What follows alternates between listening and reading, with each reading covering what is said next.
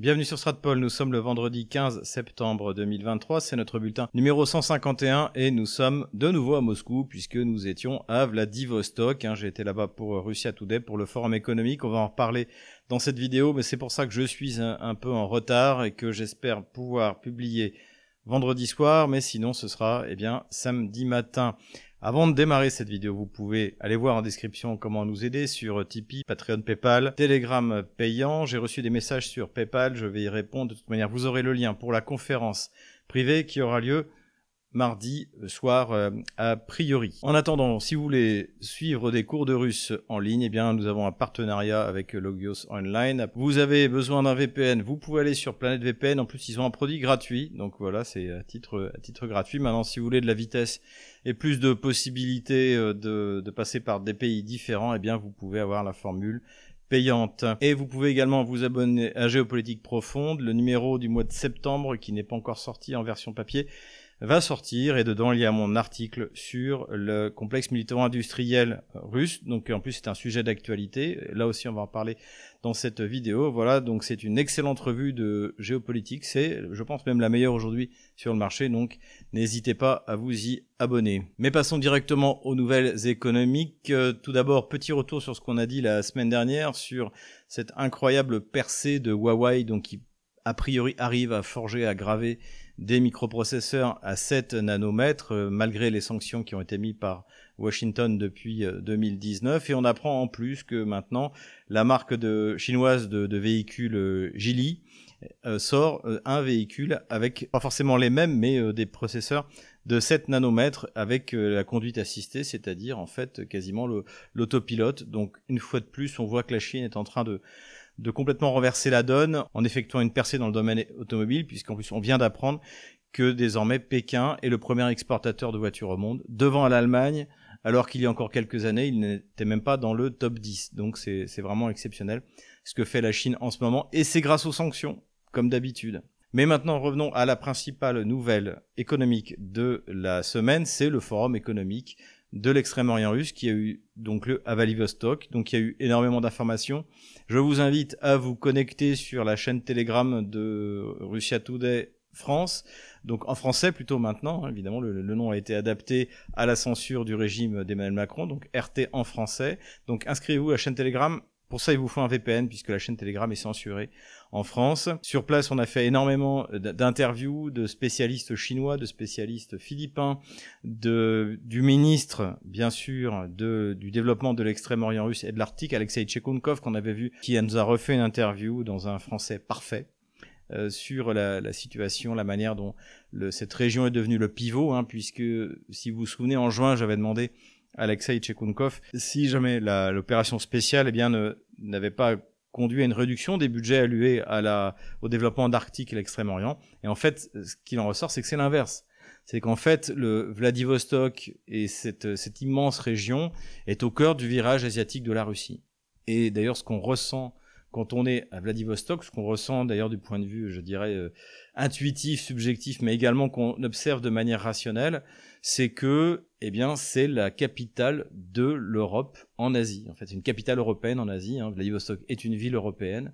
Contrairement à ce que racontait Adolf Hitler ou ce que racontent encore les Polonais, la Russie, ce n'est pas l'Asie. La Russie a exporté notre notre culture, notre continent jusqu'au bord de la mer du Japon. Et en fait, la Russie est la véritable pénétrante de l'Europe vers l'Asie. Et au lieu d'en profiter, d'ailleurs c'est ce que dira Pépé Escobar dans une des interviews qu'on a pris de lui, au lieu d'en profiter, eh bien en fait euh, on est en train de louper le coche, euh, puisque en principe les forces vives de notre continent européen, les forces européennes devraient être en Russie, à Vladivostok, pour profiter eh bien, de, de ce virage économique, hein, puisque le vingt et unième siècle, économiquement, sera asiatique. Donc en tout cas, la Russie, elle n'a pas loupé le coche. Il y avait plus de cinquante délégations, euh, c'était extrêmement bien organisé, ça, ça rappelait le, le forum économique de Saint-Pétersbourg en un peu plus petit. Il est en train de se passer quelque chose d'extraordinaire à la fois dans l'Arctique et dans l'extrême-orient russe, ça fait rêver. Si j'avais vingt ans, c'est là que je m'installerais sans aucun doute. C'est une région qui fait un tiers de la Russie, où pourtant ne vivent que huit millions d'habitants, mais en fait c'est en train de devenir un pôle scientifique, un pôle technologique, un pôle euh, industriel, énergétique, et c'est vraiment euh, extraordinaire. Le moment fort, ça a été comme d'habitude le discours de Vladimir Poutine. Alors, malgré ses cinq cancers, sa jambe de bois, son Alzheimer et son Parkinson, eh bien comme d'habitude, il a tenu trois heures, à peu près une heure, une heure et demie de discours, et ensuite des réponses et des questions. Alors, bon, bah, je vous invite à, à aller voir le discours qu'il a tenu, traduit en français, sur euh, R T en français précisément. Ce que j'ai retenu de ce discours fleuve, eh bien, c'est déjà la nécessité de continuer à développer les infrastructures, mais notamment les infrastructures énergétiques, c'est-à-dire euh, la gazéification, l'énergie hydroélectrique qui est sous-exploitée. Sur la gazéification, c'est, ça c'est aussi quelque chose d'important, c'est qu'en fait, c'est ce qu'explique euh, Chekunkov, c'est que il s'agit pas seulement d'exporter le gaz russe vers la Chine ou vers les autres pays d'Asie, hein, on en a parlé la dernière fois dans notre bulletin, force de Sibérie numéro un, force de Sibérie numéro deux, mais tout le long de ce, de ce gazoduc, en fait, on gazéifie toutes les régions russes qui jusqu'à présent étaient eh bien, euh, sans ressources énergétiques. Donc il y a un grand enjeu de, de, de développement des infrastructures énergétiques qui va permettre également à cette région de développer eh bien, une puissance industrielle, euh, à condition, encore une fois, de peupler cette région. Hein. C'est ça, c'est ça le, le, le grand enjeu. Autre information que je retire du discours de Vladimir Poutine et qui revient à confirmer une thèse que j'avais émise au sujet de la baisse du rouble, c'est qu'en fait, ça n'inquiète pas du tout les autorités russes. Hein. Vladimir Poutine a dit qu'il n'y avait pas de raison de réagir brutalement, que la Banque centrale avait pris quelques mesures, mais qu'il ne fallait pas non plus trop s'inquiéter, donc on n'est pas du tout dans la situation d'il y a un an et demi au début de l'opération spéciale où il a fallu interdire des mouvements de sortie, d'entrée, c'était quelque chose d'assez, d'assez radical hein, qui a immédiatement d'ailleurs porté ses fruits. Là, il s'agit plutôt de réguler la situation et surtout, ce que je pense, hein, d'ailleurs c'est, je ne suis pas seul à le penser, ça a été analysé par d'autres économistes russes, que j'écoutais il n'y a pas plus tard que, que, que quelques heures, c'est qu'en fait la, le, le gouvernement russe a utilisé ça pour euh, générer un excédent euh, budgétaire. Et d'ailleurs, c'est ce qu'a annoncé Mishustin, c'est-à-dire qu'au mois d'août, le budget russe a connu un excédent de deux cent trente milliards de roubles. Donc avec le taux actuel, ça fait en gros deux virgule trois milliards d'euros. Et ça, c'est, c'est dû à, à la fois à l'augmentation des prix des hydrocarbures, on va en reparler, et ça aussi on, on, en a, on, a, on l'avait analysé, mais également à la dévaluation du rouble, c'est-à-dire que... ben tous les hydrocarbures sont vendus indexés au dollar, et lorsque vous avez un rouble qui est bas, eh bien ça permet de renflouer le budget russe qui lui, qui lui est en rouble, puisque encore une fois, ce que produit la Russie, ce dont a besoin le budget russe, eh bien tout est produit localement. Donc en fait, euh, la, la Russie est totalement euh, autonome, sauf encore une fois sur euh, une certaine catégorie de semi-conducteurs, mais là aussi, la Russie arrive à trouver des solutions, notamment grâce à la Chine. Donc, donc en tout cas, les déclarations de Vladimir Poutine sur ce sujet-là semblent confirmer cette hypothèse que j'avais émise il y a quelques semaines au moment de la baisse du rouble. Pour conclure sur ce forum économique de l'extrême-orient russe et de l'Arctique, ça a été pour moi un, un moment clé, je pense, c'est-à-dire que désormais, le virage est accompli vers l'Asie, et qu'il ne s'agit plus seulement, comme il y a dix ans, lorsque Vladimir Poutine a lancé ce projet de développement, eh bien de, d'avoir une orientation potentielle vers, vers, vers cette Asie en pleine, en pleine croissance, mais c'est vraiment un virage qui est opéré et qui finalement est accéléré par la, la, la guerre que l'OTAN mène contre la Russie sur le territoire ukrainien. Voilà, en tout cas, ne manquez aucune des interviews, aucun des programmes qui sera réalisé pour R T en français par votre serviteur. Puisqu'on parle d'énergie et de gaz russe, eh bien, nous l'avions annoncé il y a une ou deux semaines, la Russie est le deuxième exportateur en Europe de gaz liquéfié. Hein, c'est-à-dire que, comme l'Union européenne essaie désespérément de se priver du gaz russe, alors qui passe encore par TurkStream et par le gazoduc qui passe par l'Ukraine, après que les États-Unis aient fait sauter euh, Nord Stream un et la moitié de Nord Stream deux, eh bien, ils ont décidé, les Européens ont décidé de se rabattre sur le gaz euh, liquéfié. Donc, le premier euh, euh, exportateur en Europe, quatre fois le, le prix du gaz euh, russe par gazoduc, c'est les États-Unis. Donc, d'ailleurs, c'est une des raisons pour lesquelles Washington a fait sauter le gazoduc, c'était pour vendre sa camelote quatre fois plus cher. Et évidemment, bah, les Russes, les producteurs de gaz liquéfié russes en profitent, puisque de toute manière, l'offre est limitée. Alors ça, c'est très très compliqué à comprendre pour Bruno Le Maire et Emmanuel Macron, parce que euh, dans le socialisme français, la notion d'offre et de demande qui détermine le prix, quelque chose de complètement euh, qui n'est absolument pas euh, comprise, hein. En fait, le, le, ces mécanismes de base de l'économie n'ont jamais été correctement appréhendés par les élites socialistes depuis euh, François Mitterrand. Donc là, ce qui se passe, c'est qu'il n'y a pas assez de gaz. Donc quoi qu'il arrive, on est obligé d'importer du gaz liquéfié russe et qu'on le paye quatre fois plus cher. Et donc la Russie gagne plus d'argent en vendant moins de gaz qu'elle euh, en gagnait à l'époque des gazoducs, ce qui fait baisser la performance économique et la compétitivité des industries européennes, au premier rang desquelles l'Allemagne. Donc là, maintenant, c'est confirmé par Le Monde, donc qui est quand même le, le journal d'extrême gauche euh, par excellence. Donc euh, tout d'un coup, c'est un espèce de, de d'atterrissage brutal. C'est admis par la, la presse gauchiste, donc c'est déjà un grand progrès. Et d'ailleurs, le chancelier autrichien Karl Nehammer a déclaré que ça ne lui faisait pas plaisir d'acheter du gaz russe parce que a priori c'est immoral, mais qu'il n'avait pas le choix. Et c'est la position également de l'Espagne et c'est la position de la Tchéquie, que ce soit sur le gaz ou sur le pétrole, on ne peut pas s'en passer. Et d'avoir déstabilisé le marché, eh bien la Russie ne va faire que gagner plus d'argent grâce à ça. Sur le gaz précisément, c'est le Financial Times qui nous apprend que par rapport à deux mille vingt et un, sur les sept premiers mois de deux mille vingt-trois, eh bien, les importations de gaz liquéfié russe en Europe ont augmenté de quarante pour cent. On apprend toujours dans la presse économique anglo-saxonne, qui, il faut bien le reconnaître, est bien plus sérieuse que la presse française, eh bien, qu'il y a un déficit de trois millions de barils de pétrole par jour saoudien. Donc ce qui fait qu'on assiste à un déficit qui est le plus important de la dernière décennie et que, évidemment, ce qu'on observe eh bien, sur les prix du pétrole, hein, chaque, chaque semaine je montre les prix du pétrole et là on a dépassé les quatre-vingt-dix dollars, on était à quatre-vingt-onze dollars juste avant que je parte dans l'extrême-orient russe et c'est pas prêt de s'arrêter. Voilà pour les questions économiques, passons maintenant aux politico-diplomatiques, politique intérieure russe tout d'abord. Il y a eu des élections municipales en Russie, y compris dans les territoires qui ont été libérés et réunifiés à la Russie, hein, c'est-à-dire euh, la t- quasi-totalité de la région de Lugansk, euh, soixante pour cent de la région de Donetsk, soixante-dix pour cent de la région de Zaporizhzhia et puis soixante-dix pour cent de la région de, de Kherson euh, à peu près. Donc ça a été un triomphe du parti de Vladimir Poutine, hein, qui soutient Vladimir Poutine, c'est-à-dire le euh, parti Edina Erassia, Russie Unie, mais de toute manière il faut bien reconnaître qu'il y a un tel consensus politique en Russie, dans la population comme dans les partis, que c'est difficile de trouver des, des endroits où, où le, le clivage est, est, est important, c'est plus des des questions locales, puisque eh bien que ce soit Russie Juste, que ce soit le Parti communiste, que ce soit les nationalistes de feu Jirinovski, eh bien tout le monde est bien d'accord. En tout cas, ce qui était important, je pense, c'était de, de montrer que Vladimir Poutine a la population russe derrière lui, et il l'a, et on le verra parce que je pense qu'il se présentera aux élections présidentielles euh, l'année prochaine, voilà, et qu'il l'emportera. Politique intérieure russe toujours. À l'occasion du forum économique de son intervention publique, Vladimir Poutine s'est moqué d'Anatoly Chubais.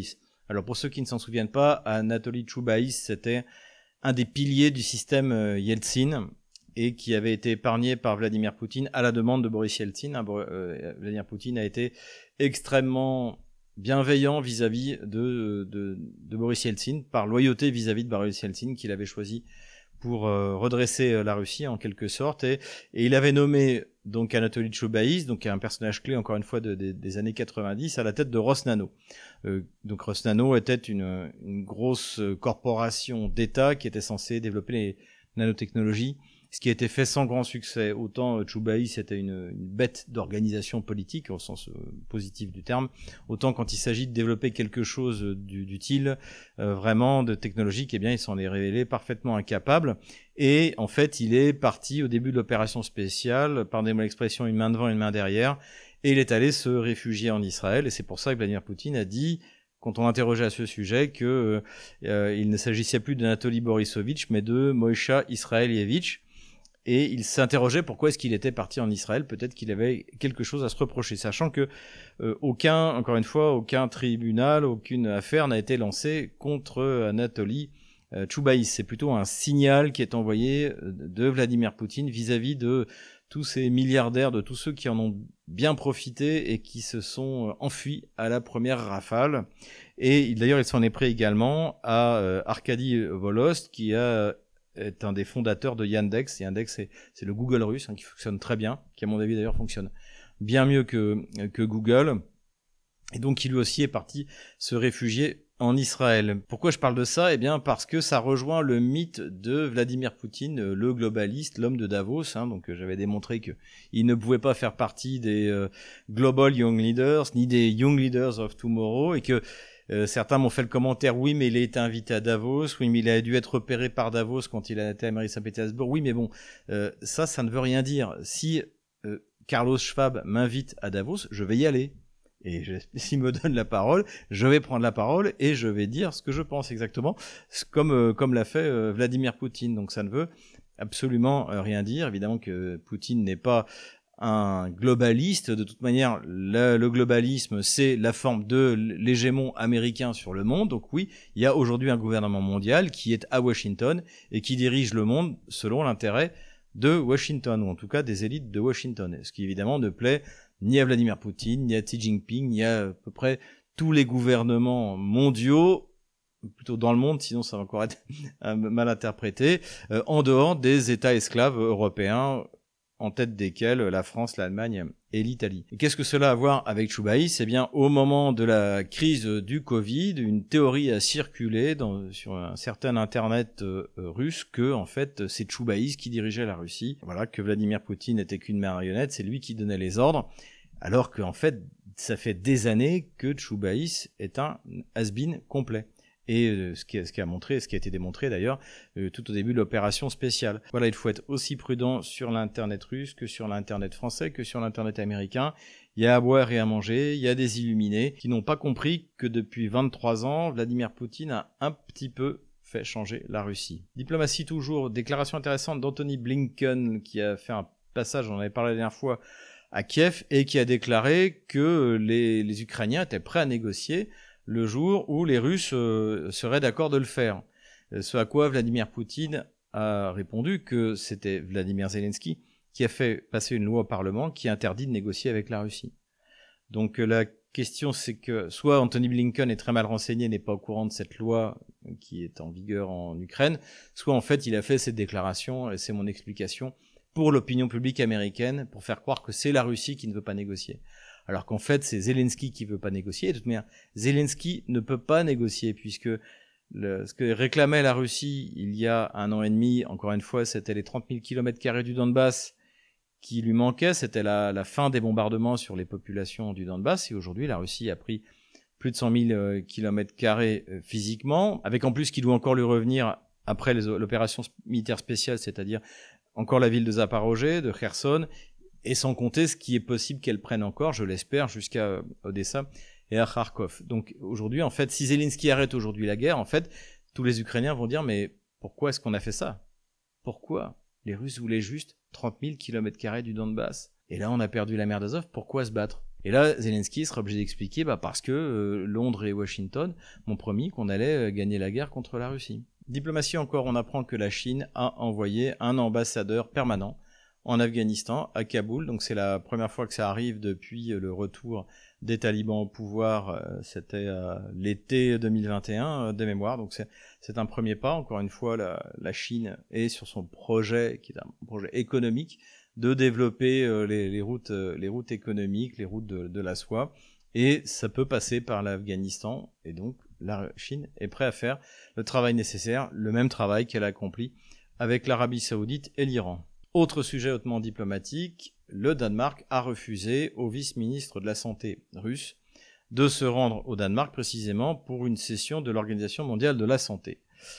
Suite à cela, le vice-président du Parlement russe, Pyotr Tolstoy, a réitéré sa demande, demande qu'il a déjà fait euh, à plusieurs reprises, que la Russie sorte des organismes internationaux qui de toute manière sont contrôlés par, euh, par Washington, et que ce soit l'Organisation mondiale de la santé ou euh, l'UNESCO.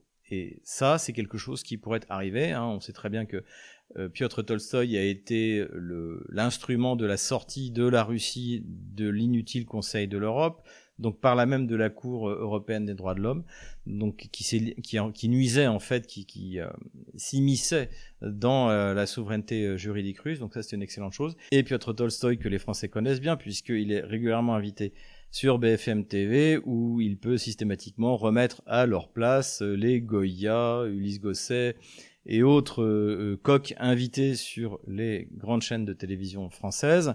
Eh bien, Pyotr Tolstoy avait notamment voulu sortir de l'O M S parce qu'il ne trouvait pas normal que des fonds privés le financent, notamment euh, Bill Gates. Donc, euh, on est sans doute sur la voie de ce côté-là. Dernière rencontre diplomatique de première importance, ça a été la rencontre entre Vladimir Poutine et Kim Jong-un, qui est arrivé par son train blindé, donc dans l'extrême-orient russe. Donc il y a eu une rencontre, beaucoup d'échanges. Euh, cette rencontre avait vraisemblablement été préparée par celle visite qu'avait fait le ministre de la Défense russe Sergey Shoygu.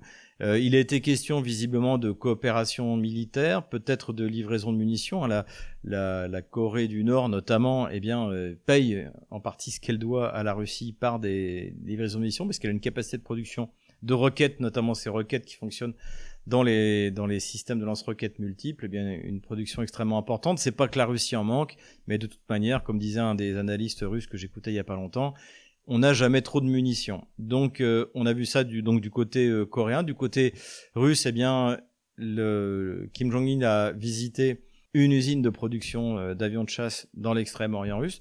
Donc là aussi, ça peut vouloir dire quelque chose. Ce serait une mauvaise nouvelle pour la Corée du Sud, qui, euh, pour l'instant, avait une supériorité technologique aérienne sur la Corée du Nord. Et évidemment, si les Russes commencent à livrer à des Sukhoi trente-cinq S, ça va plus être la même, la même histoire. Mais ça, bon, c'est la faute de la Corée du Sud, qui a commencé à être partie prenante dans la guerre en livrant, même si c'est dans des quantités limitées, des obus de cent cinquante-cinq millimètres aux États-Unis qui en ont cruellement besoin. Suite à cette rencontre, Vladimir Poutine a rencontré de nouveau le président Loukachenko, donc président de, de Biélorussie, et il est question d'une espèce de pacte à trois. C'est assez intéressant. On se, on se demande que ça va, ce que ça va donner. De toute manière, aujourd'hui, en fait, toutes les barrières qui avaient été mises en place par l'Occident collectif, hein, c'est-à-dire Washington et les États esclaves, euh, esclaves européens, eh bien tout ça s'effondre et toutes les alliances deviennent possibles. Ce soutien de Kim Jong-un à la Russie lui a valu, comme le pape François d'ailleurs, de finir sur le site des terroristes ukrainiens Mitro Dvorets, hein, c'est le, le site eh bien où tous ceux qui euh, euh, sont considérés comme des ennemis de l'Ukraine sont mis avec leurs leur coordonnées. Alors on imagine qu'ils ont mis, ils ont mis une adresse en Corée du Nord pour euh, euh, potentiellement leur faire du mal. Voilà, le, le, le pape François s'y était retrouvé parce qu'il avait dit que les Russes euh, pouvaient être fiers de Pierre le Grand et de Catherine deux, sachant que l'essentiel des euh, grandes villes ukrainiennes ont été euh, fondées ou développées par la Grande Catherine, hein, les seules Euh, villes qui n'ont pas été fondées ou développées par euh, l'Empire russe, eh bien c'est Lvov, qui a été euh, bah, fondé à l'époque de la Rousse de Kiev et ensuite développé par les Polonais et ensuite à Lemberg par les Autrichiens, et puis bah, Kiev qui avait été fondé par les Ryurikides. Puisqu'on parle de terrorisme, eh bien bonne nouvelle, réouverture anticipée du pont de Crimée. On se souvient que à la mi-juillet de cette année, vraisemblablement les Britanniques avaient envoyé un, un bateau sans pilote euh, s'écraser, donc avec de l'explosif, et qui avait détruit une partie de la partie routière du pont de Crimée. Alors ça n'avait pas provoqué la fermeture complète du pont, ça avait simplement limité la circulation, le temps de réparer. Et comme j'avais dit à l'époque, c'était quand même beaucoup moins grave que si c'était passé un an avant, où là, l'attentat, en fait, ça avait été un, un camion chargé d'explosifs, donc là, les conséquences avaient été beaucoup plus larges. Donc là, visiblement, les, les choses étaient beaucoup moins graves, et donc le pont de Crimée euh, refonctionne de nouveau correctement. La Russie a récupéré dans une tranchée abandonnée par des unités de représailles ukrainiennes un téléphone portable où il y a une vidéo où on voit des, euh, c'est précisément ces unités de représailles qui obligent des prisonniers russes à avancer sur des champs de mines. Donc bien sûr tout ça est contraire aux conventions de Genève. Il paraît que même à la fin de la vidéo, moi je refuse de regarder ce genre de vidéo, eh bien on voit un soldat euh, ukrainien qui tire sur un, sur, sur un soldat russe. Tout ça n'est absolument pas nouveau, c'est pas non plus nouveau, on l'a déjà dit, que les bandéristes filment ce genre de choses. Je vous renvoie encore une fois, regardez Pogrom de Lvov. Déjà à l'époque, les bandéristes se filmaient en train de tuer, de massacrer, de torturer les gens. Donc c'est, ce ne sont pas des gens comme nous, c'est un espèce de, c'est ces territoires de, de, donc de, de, de Galicie et de Volhynie depuis longtemps, ne font déjà plus partie de la civilisation européenne chrétienne. Donc ils se comportent comme ils se sont toujours comportés. Et c'est pour ça que j'espère que les Russes ne commettront pas l'erreur, une fois de plus, comme euh, l'erreur qu'a commis Staline, qui a absolument voulu réunir le, à la République socialiste soviétique d'Ukraine ces, ces terres sauvages, eh bien de, le, de, de, de les reprendre et d'essayer de, de, de les changer. Ces gens-là ne, ne, ne changeront pas, je, je le crains.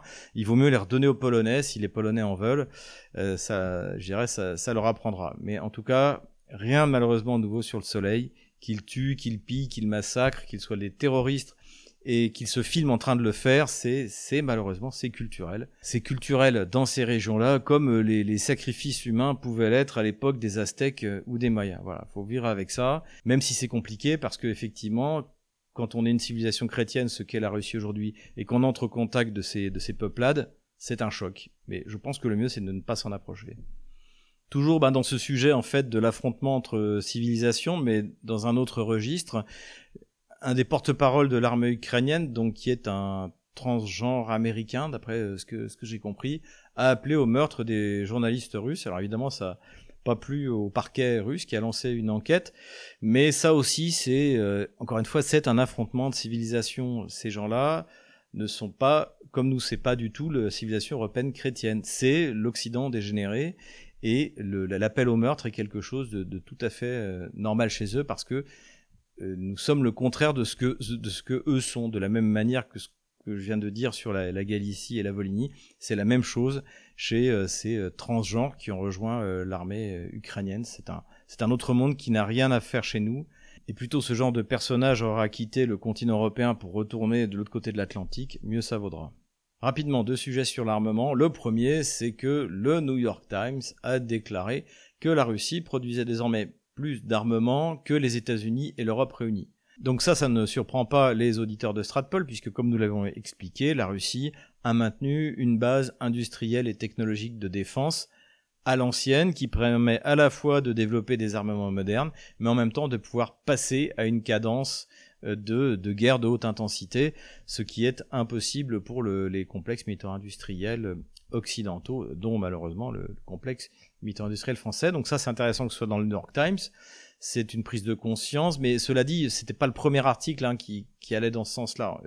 Il y a beaucoup plus de liberté d'expression sur ce qui se passe en Ukraine, encore une fois, dans les médias anglo-saxons qu'on peut en avoir dans les médias français. Cela dit, là, ça, on avait même fini par en parler sur L C I. Donc on imagine le choc, hein, merci d'ailleurs, vous êtes plusieurs à m'avoir envoyé cette vidéo, euh, où tout d'un coup on a là pareil, atterri- atterrissage brutal, euh, qui supposerait que Dourakovlev, Goya, Titelman euh, ont raconté n'importe quoi depuis le début sur les capacités militaro-industrielles de la Russie.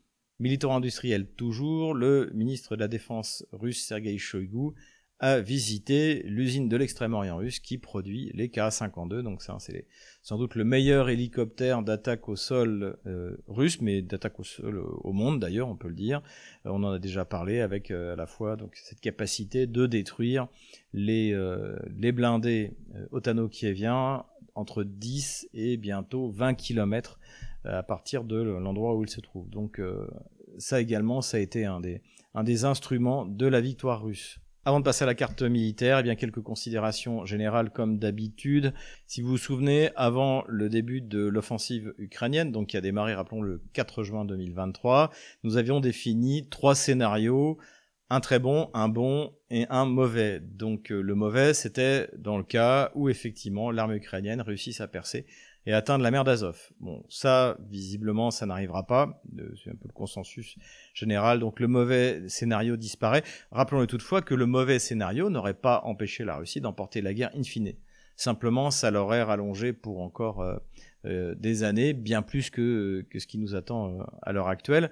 Donc ça, c'est quand même une, une très bonne chose. Le deuxième scénario que j'avais qualifié tout de même de bon, c'est si l'Ukraine réussissait à avancer un peu, à obtenir quelques gains comme la ville de, de Tokmak, pourquoi pas de Melitopol, mais sans arriver jusqu'à la mer d'Azov. Donc ce résultat aurait été acceptable pour la Russie, sans être idéal, je l'avais qualifié de bon. Et le scénario très bon, c'est celui auquel on assiste pour l'instant, c'est-à-dire que l'Ukraine n'a absolument enregistré aucun gain sérieux du point de vue euh, tactique ou stratégique. Enfin, c'est, euh, c'est un fiasco euh, complet et en plus a subi d'énormes pertes puisque depuis, encore une fois, rappelons-le, depuis juin deux mille vingt-deux, la stratégie de la Russie, c'est de détruire le potentiel militaire otano-kievien. Et là, c'est ce qu'elle a accompli parfaitement depuis maintenant trois mois. On va le voir sur la, la carte des opérations militaires. Le front n'a quasiment pas bougé depuis euh, la semaine dernière. Donc, donc pour l'instant, on est dans ce scénario idéal, hein, le, ce scénario très bon. Mais à partir de maintenant, il faut faire deux autres scénarios, parce que ce scénario très bon, donc qui est un échec complet de l'offensive ukrainienne, malgré tout, ne permet pas d'accélérer la fin de la guerre. Et donc aujourd'hui, je voudrais définir trois nouveaux scénarios. Donc un correct, un bon et un très bon. Donc le scénario correct, bah, c'est celui qu'on a aujourd'hui, c'est-à-dire que la Russie réussit à tenir le front comme elle le tient maintenant, c'est-à-dire que l'offensive ukrainienne est un échec. Mais cela dit, la, la guerre est encore partie pour durer, même si Kiev et l'OTAN sont extrêmement affaiblis. Deuxième bon scénario, c'est que la Russie continue sur sa lancée et progresse, je pense surtout, dans le nord de, de, du front, donc du côté de Kupiansk, du côté de... de Krasny-Liman, et reprend en fait ces, ces places fortes qui avaient été perdues au moment de la contre-offensive ukrainienne en septembre de l'année dernière. À côté de ça, la Russie réussit à fermer le chaudron de, d'Avdiivka. Ça, ce serait, on va dire, un scénario bon. Et le scénario très bon, auquel je crois pas trop, mais sait-on jamais, les Russes peuvent toujours nous surprendre, c'est qu'il y a quelque part, eh bien, euh, une, euh, une armée russe qui est prête à faire une offensive beaucoup plus large pour infliger des dommages euh, maximum, soit en partant de la, la frontière russe au nord et en déferlant dans la région de Kharkov, soit en perçant pour aller vers Zaporizhzhia. Euh, voilà, je ne crois pas trop à un franchissement de la, du Dniepr, hein, je vous l'ai dit, parce que je pense que c'est extrêmement compliqué. Euh, Kiev est incapable de le faire, je pense que la Russie aussi ce serait très difficile, mais encore une fois avec les Russes, on ne sait jamais. Donc voilà un peu, donc je... Exit les trois scénarios initiaux, on a fini sur le meilleur. Mais maintenant, il faut espérer que les Russes aillent plus loin et plus vite que ce qu'on a observé jusque-là. Revenons maintenant sur les signaux qu'on a sur les pertes du côté ukrainien comme du côté russe. Cette semaine, j'ai noté deux choses intéressantes. Tout d'abord, c'est le témoignage de Madame Mihailovna, donc c'est une Ukrainienne, qui est chargée du service médical au sein d'une unité. Étant donné son nom, ça doit être une unité de représailles qui s'appelle Volki Da Vinci. Donc elle a donné une conférence de presse, visiblement, où elle déplore que la population ukrainienne s'illusionne euh, de croire que la victoire peut être euh, aujourd'hui et même demain, c'est pour que la victoire est, c'est pour dans longtemps. Et bon, ça, ça, ça s'explique. On l'a, on l'a encore une fois, on l'a déjà dit. C'est ce que les Russes appellent le marathon de propagande, c'est-à-dire toute la journée, les Ukrainiens, euh, on leur bourre le crâne en leur expliquant que la victoire, c'est pour demain. Et ça, évidemment, c'est faux. L'OTAN est, et donc Kiev est certaine de perdre en Ukraine, mais simplement, le but de Washington, c'est que ça dure le plus longtemps possible pour que ça coûte le plus cher possible à la Russie. Et ce que, ce que dit également cette Madame Mihailovna, c'est que, eh bien, les pertes ukrainiennes sont colossales.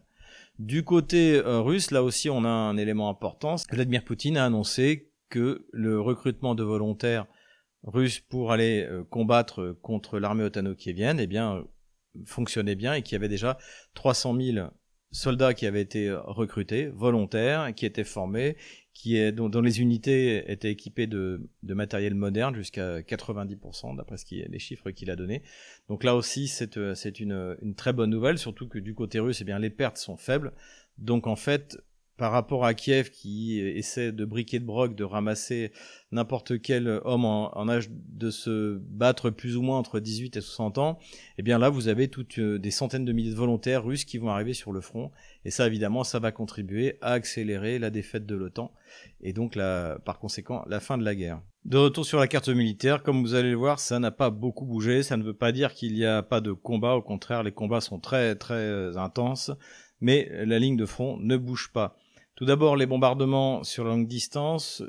Un bombardement a eu lieu sur une usine de réparation de bateaux, donc c'est un bombardement britannique, utilisation de Storm Shadow, avec du renseignement satellitaire extrêmement bien fait, et donc ça a mis le feu à une usine de réparation de bateaux, sur lequel il y avait un navire de débarquement et un des sept sous-marins euh, donc qui font partie de la, la flotte sous-marine de la mer Noire, qui est le, le, le sous-marin Rostov-sur-le-Don. La marine russe a annoncé que c'était réparable, on verra bien si on les voit de nouveau apparaître dans les rangs. Ça n'aura aucune influence, bien entendu, sur le théâtre des opérations principales. Les Russes, de leur côté, ont bombardé les installations portuaires d'Odessa pour détruire notamment les dépôts de carburant.